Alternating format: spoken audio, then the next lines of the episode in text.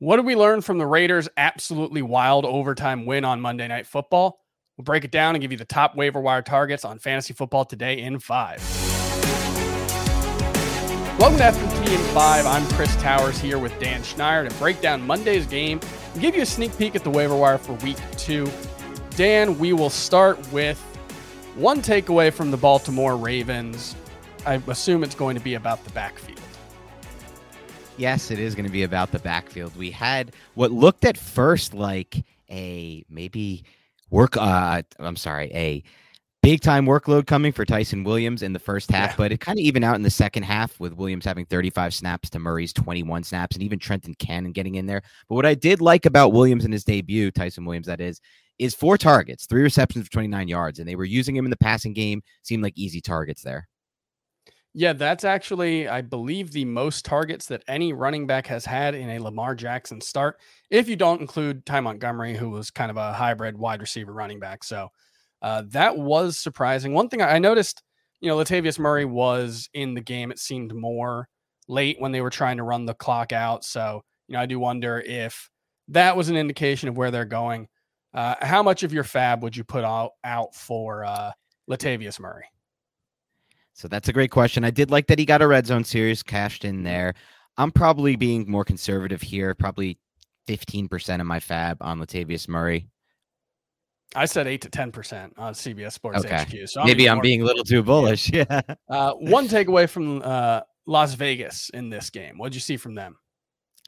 Darren Waller, the birthday boy, man. I mean, 19 targets, 10 receptions, 105 yards, and a TD, 81 snaps, which is insane there.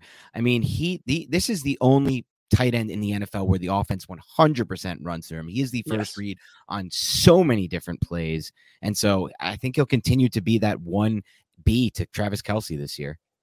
Yeah, he was the only tight end to top 100 yards in week one. Uh, we'll finish second in fantasy scoring. 26 PPR points. I think you're pretty happy about that. And he left points on the field because him and Derek Carr couldn't get on the same page early. He had a couple of drops. Uh, so, yeah, he's got ridiculous upside. All right, let's talk about uh, Jamey Eisenberg's top waiver wire targets for week two. You can read the full piece on CBSSports.com on Tuesday morning and listen to the full Fantasy Football Today podcast to get more.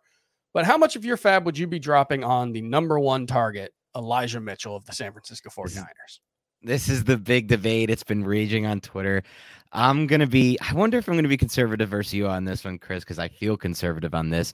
I'm only willing to go, depending on how desperate I am, up to 30%. I'd rather only go about 20% of my budget. I just don't trust that backfield ever with Kyle Shanahan. And yeah. I still think there's a little bit of a potential timeshare coming, even though he had a big first week.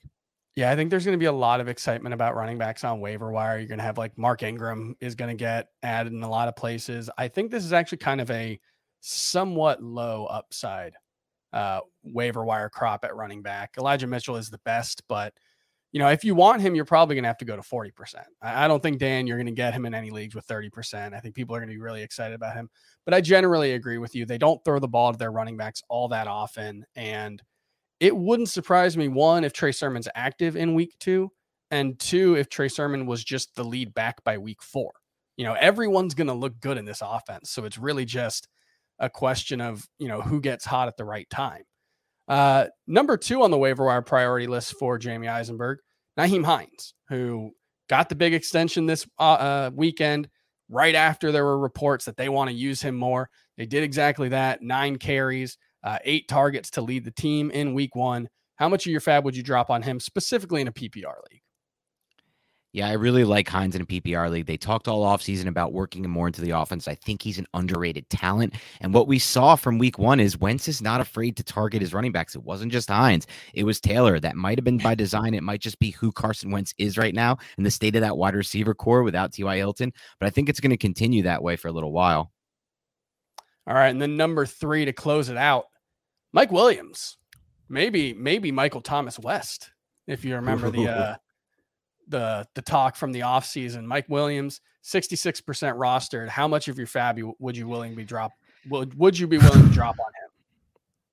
I'm gonna go a little. I think, at least compared to what I'm guessing, you'll go a little bit more conservative. I'm only going 15%. I have my concerns about his injury history. I have my concerns about the fact that I do kind of feel like Austin Ekeler getting zero targets was an outlier, and he'll be a much bigger yeah. cog in that passing game moving forward. If you look at even just last year with Justin Herbert, Ekeler's target share was a lot higher. So that's my concern there. The injuries and Eckler getting more involved in the passing game. That's all fair, and you know, I probably won't drop too much on him on Fab because he's pretty much on the bench of all my teams already. So I'm pretty right. happy about having Mike Williams. But yeah, I think I would probably be willing to go to you know 15 to 20 percent. I think he could have a really good season, but the injury concerns are obviously what they are. That's going to do it for fantasy football today in five. I'm Chris Towers. That's Dan Schneier.